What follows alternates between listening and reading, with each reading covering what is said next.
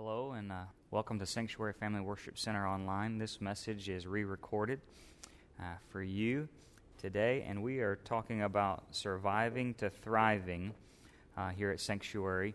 And we're going through the uh, five, uh, five main areas of our, of our lives as believers, or types and life stages as believers. And uh, we've been talking about surviving to thriving. What does it mean to survive in your personal life? Uh, what does it mean to survive and then to thrive in your single life, your married life, your family life, and your church life? And uh, over the last uh, over the last uh, week and the next several weeks, we're going to be diving into this. So we're thanking you for joining us uh, this morning. But let's pray and uh, dive in here. Father, we love you. Father, I pray for every person listening to this online. God, that you would bless them, you'd make your face shine upon them, you give them peace.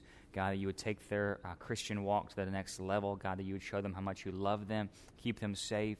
Uh, Lord, and I just pray they'd plug into a local church wherever they are around the world, uh, God, and you would uh, raise them up to be a mighty generation of people who are flourishing in the power of your Holy Spirit. In Jesus' name, amen. You know, so there's some funny things that people uh, who are single never want to hear in the church.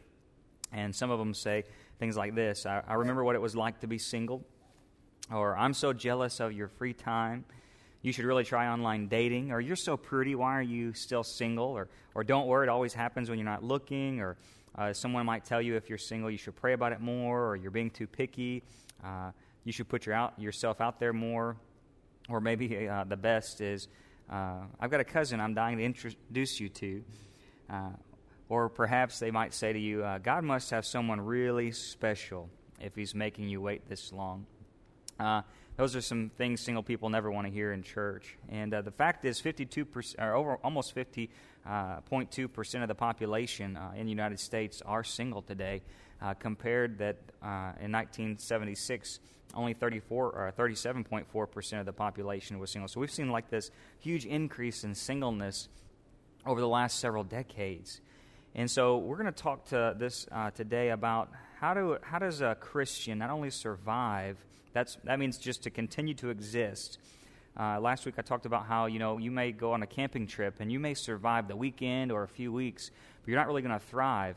But to thrive is to flourish. You know, eventually after you run out of camping supplies and camping gear, you want to shower, you you want to uh, go to that hotel bed and breakfast. You know, after a while you're not thriving just living on grub worms and and wood chips and you know whatever you can find in the stream. Uh, so they're surviving, but then they're thriving. And thriving means to grow or increase. And so, so many Christians in America today are, are just surviving, maybe even around the world, just surviving uh, their life. And we want to call them to thrive in Christ. And uh, specifically, singles. Singles. Uh, what does it mean? Uh, what's the single life? What does it mean to live as a single? Uh, the single life in ancient times marriage uh, was the bedrock of society. Inheritance were passed through children from generation to generation. Uh, singleness even became seen like as a curse or a burden to society. Uh, in Old, Testament times, unmarried women were so dependent upon their fathers and their brothers, and widows even had to return to their parents' home. And singleness uh, became this place of economic and spiritual depression, especially for, uh, for women. Uh, and then you can think about the church even today. You know, the and today singles can feel like a second class citizen in church.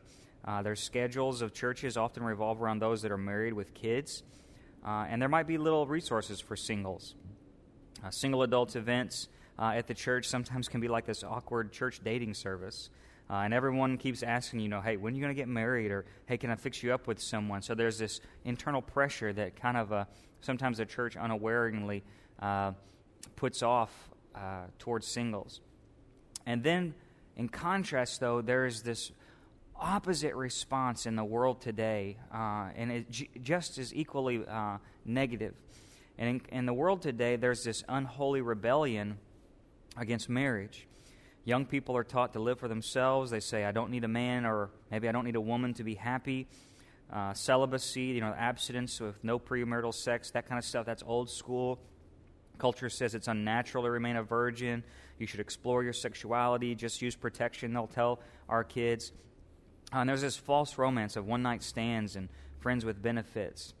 Uh, and you can even look, and in 2005, 1.5 million babies were born out of wedlock to unmarried couples. That's four out of 10 babies almost uh, that were in America uh, have come out of uh, wedlock, that they've been born to unmarried couples. So, this, this, this opposition uh, to the, the, the heritage of marriage and the, the tradition of marriage. And, and so there's this drawing to stay single and a, and a prideful rebellion today. In contrast, in the ancient times, there was this push, a prideful thing of marriage and to be married and to have kids. And so Jesus comes on the scene. This is where it gets good.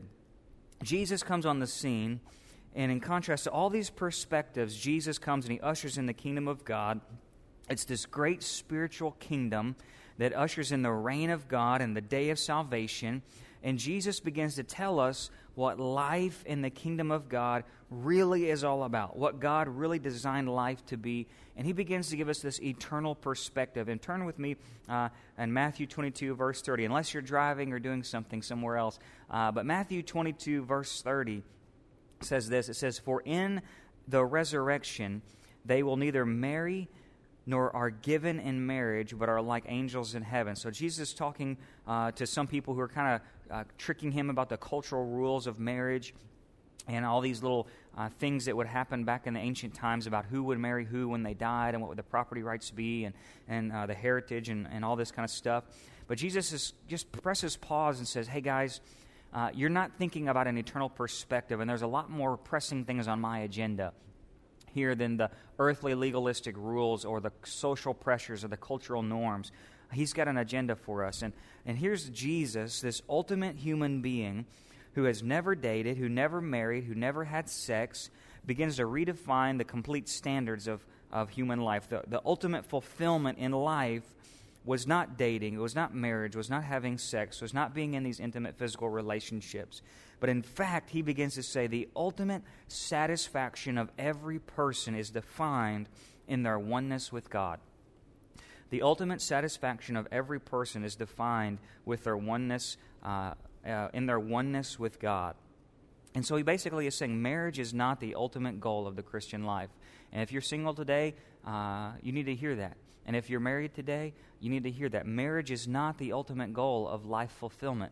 Uh, God's kingdom is more important than any earthly relationship. And even Jesus goes further on uh, earlier in Matthew chapter 10 uh, to say that loving family uh, cannot come before loving God. That uh, he who loves his mom or dad or brother or sister or kids or wife or husband um, more than Jesus is not worthy of Jesus. And in contrast, so far apart is the love for God and the love for family that in comparison, loving God and loving family, it's like as if you should hate your family in comparison to your love for God. I mean, your love for God is so much greater than your love for even things on this earth. Many people will fall away because of their family relationships or their social pressures or their cultural norms. Um, society and, and the culture of the day often pulls believers, especially young believers, away to say, No, don't take that leap of faith for God. No, don't give it all in. I want you to marry this person. So don't have this life. Um, but I'm telling you today, whoever you are, wherever you are listening to this, God has a mighty plan for your life, and it better be defined by His kingdom and His will for your life. And so there's this level of surviving. There's many types of singles today. Uh, there's teens, there's single young adults, there's single moms and dads, divorced, widows, widowers. Some people who are single are trying to manage just caring for their child by themselves. Some are sharing custody. Other singles are caring for their elderly parents. And and there's not one level of singleness. Not all singleness is equal. But God has this plan to lead each believer into a thriving life. And it's not always in the view of marriage. But um, some people will ask a pastor, say, you know, Pastor, is there such thing as a gift of singleness?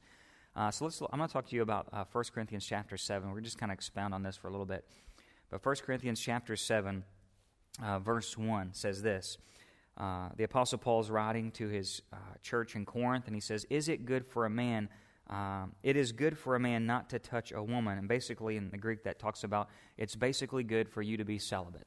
It's good for you to abstain from sexual relationships with other people uh, and even not marry. In verse 7, he says, I wish that all men, and we can say women here too, were uh, as I am myself, which is single However, each man has his own gift from God, one in this manner, one in that.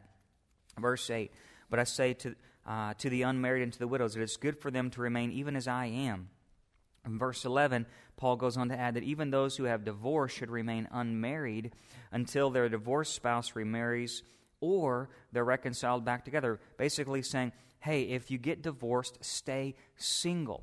And if you, uh, the only way to move on would be in the fact that God's will be maybe perhaps you and your spouse reconcile. You both get, uh, uh, both come back to Jesus Christ and reconcile that relationship, or uh, you allow your uh, spouse who divorced you to go on and remarry, and then you'd be free to remarry after that.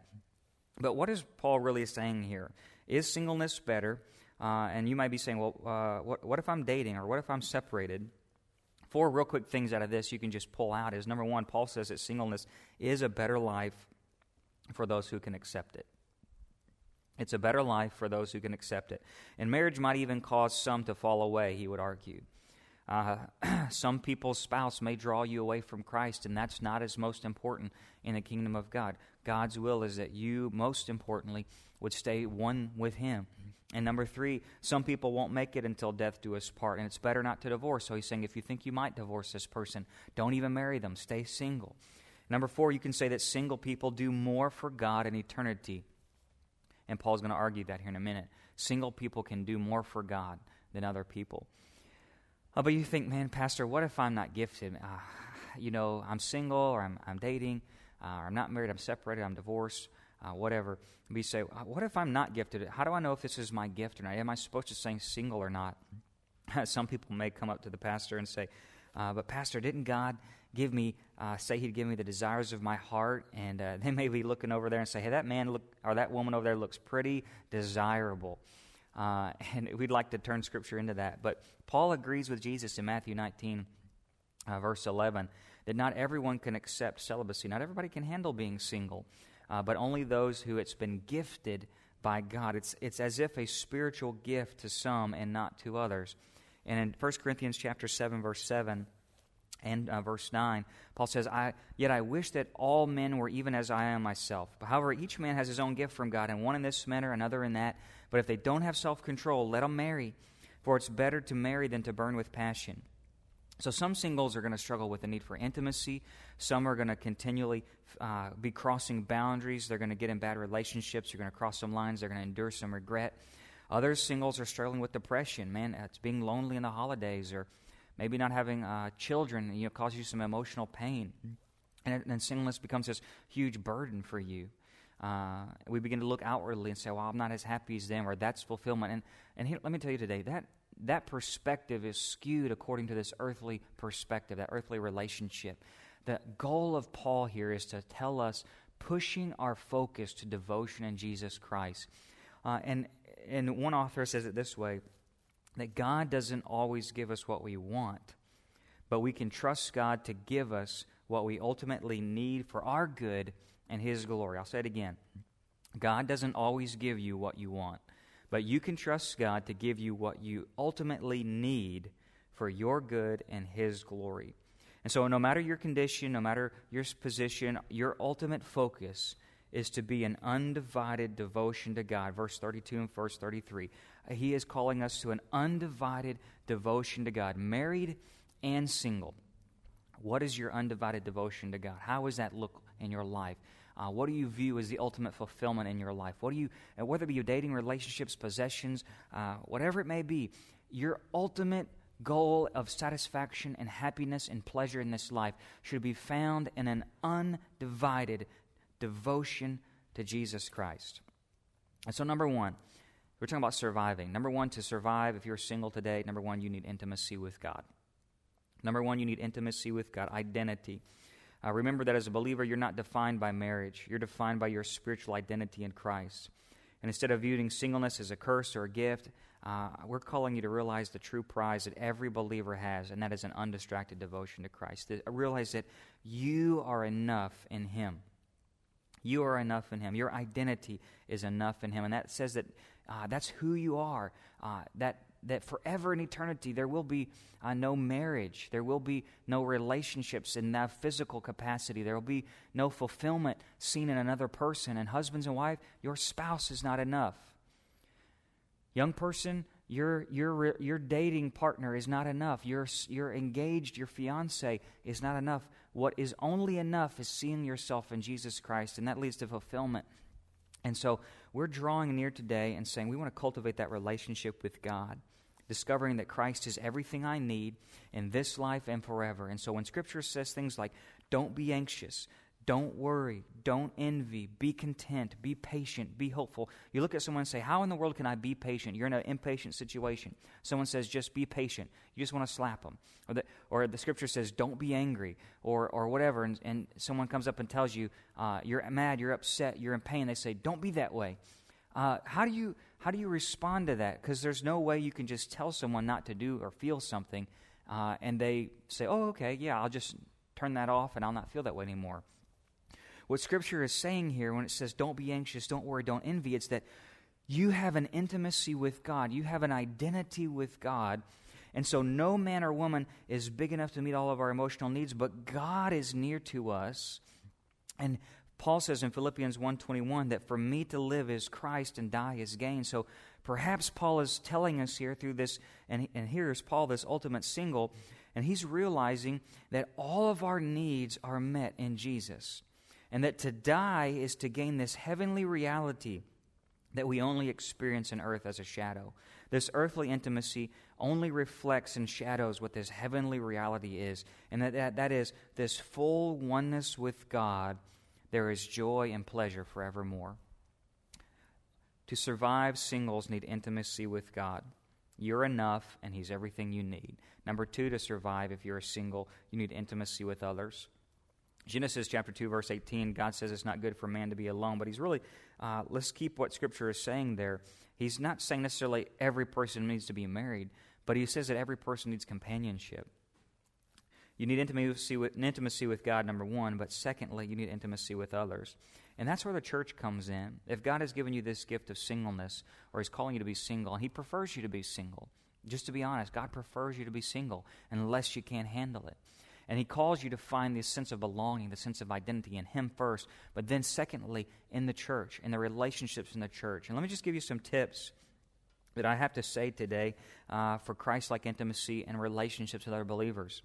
Uh, number one, sexual intimacy. Sex is only for the marriage bed.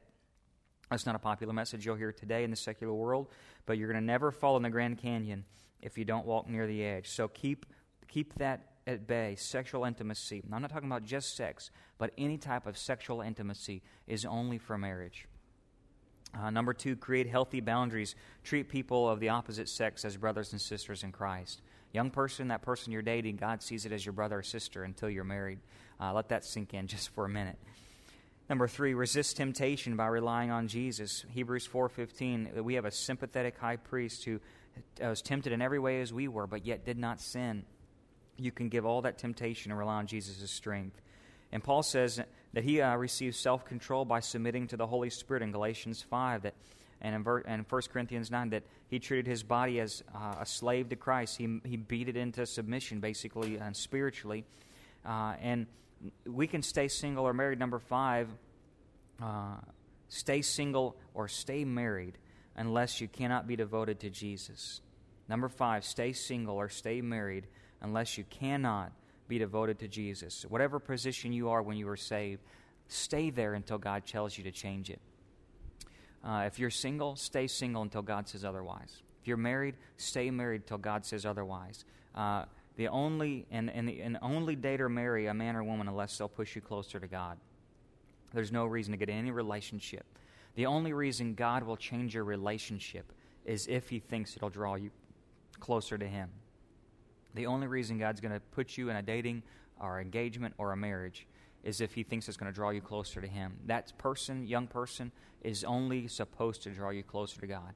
If you're in an abusive relationship or you're, you're considering divorce, God is uh, God hates divorce, true, but God is mostly concerned about your spiritual relationship with Him. But don't change your relationship without God's direction. Number six. And number seven, a guiding rule never date or marry an unbeliever. Never date or marry, unless your name is Hosea. Never date or marry uh, an unbeliever. And so that's thriving. Thrive. Uh, uh, sorry, so that's surviving. Surviving is number one, intimacy with God, intimacy with the local church. But to thrive, to thrive, to flourish, to bloom as a single, is to live on purpose. So survive is intimacy with God, number one. To survive is intimacy with the church, number two. And to thrive, though, is living on purpose. Some singles are going to be bitter. They're going to compare themselves with others in relationships.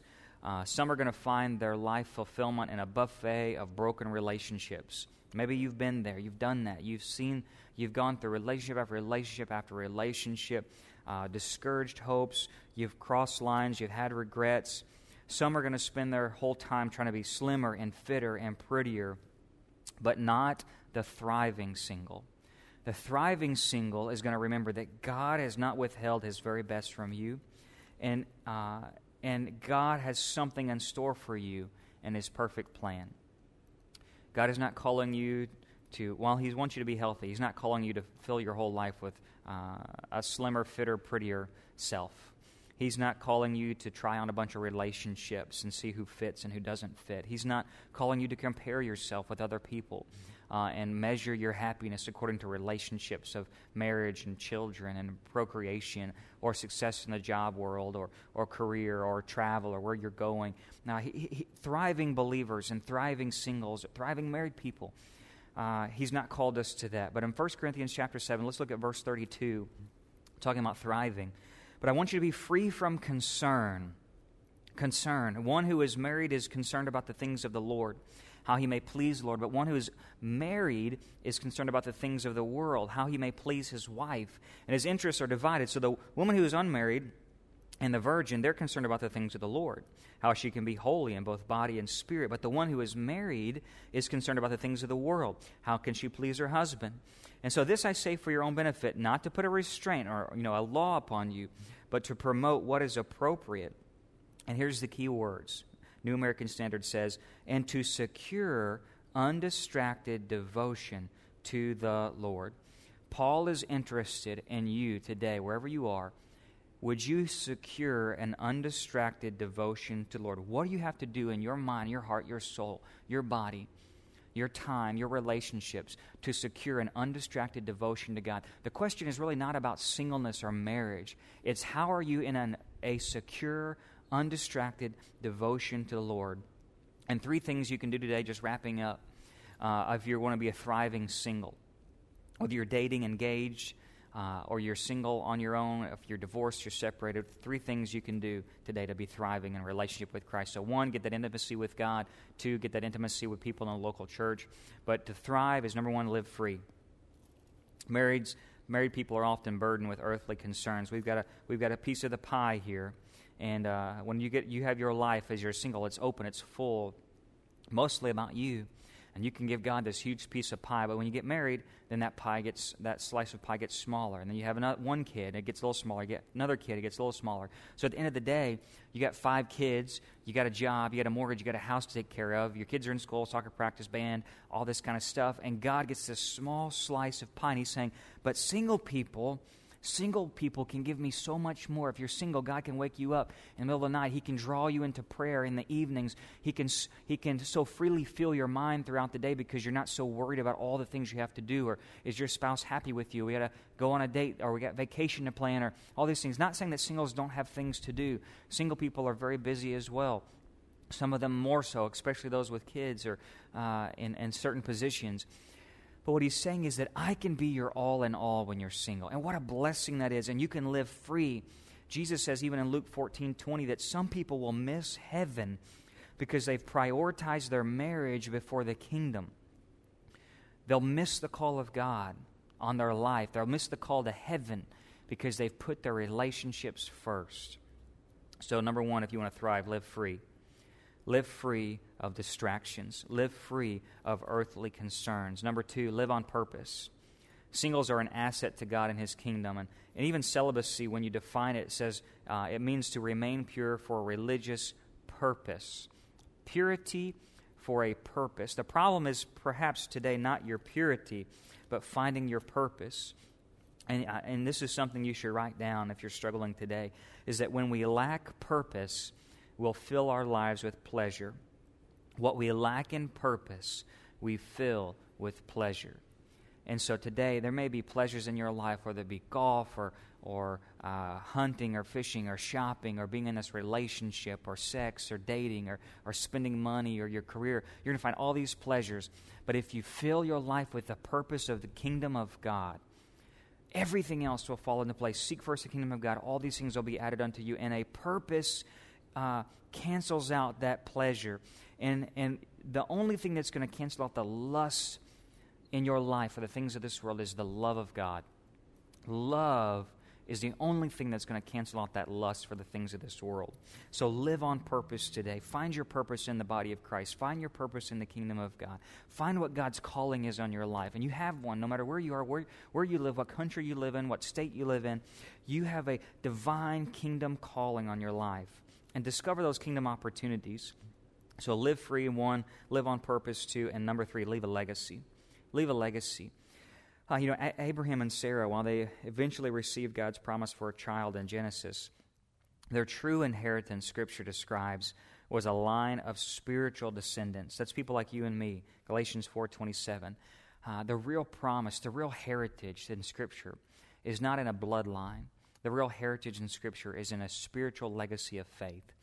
Paul creates one in Timothy. Uh, uh, you see it in, in the descendants and the disciples. You know, the, uh, it wasn't so much their lineage, it was those they imparted faith into and, and, and saw saved and filled with the Holy Spirit and called in the ministry. And so today, who are your spiritual children and grandchildren?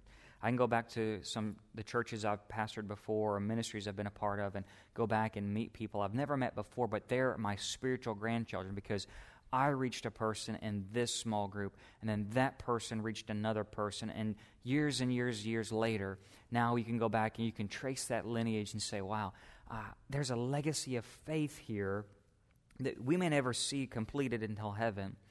But First Timothy chapter 5 verse 10 kind of gives a highlight for some of these older women who have been single, these older uh, widows. Uh, and Paul's basically saying that the widows in the end of their life should have this reputation of good works, hospitality to strangers, serving others, assisting those in distress, devotion to godly works, fixing their hope on God, and continuing to intercede and pray night and day. And there they create this spiritual legacy of faith. And so today, what's your spiritual heritage? The only thing that matters in the kingdom of God today is your intimacy with God, your intimacy with the body of Christ and your heavenly purpose, your divine kingdom purpose.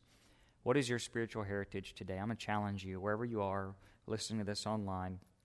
The kingdom of God, we sum it all up, is that all of our priorities should be influenced by number one, knowing the world is passing away, number two, the most important thing is being wholly devoted to Jesus Christ. Don't assume marriage is God's will for you.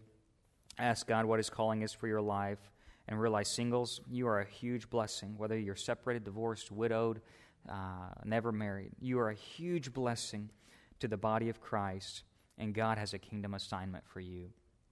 So survive by finding intimacy with God and His church, and thrive by finding your purpose in Christ. Let there be an undistracted, secure devotion in your life this week. We pray God's very blessed for you. Thank you for listening to Sanctuary Family Worship Center online.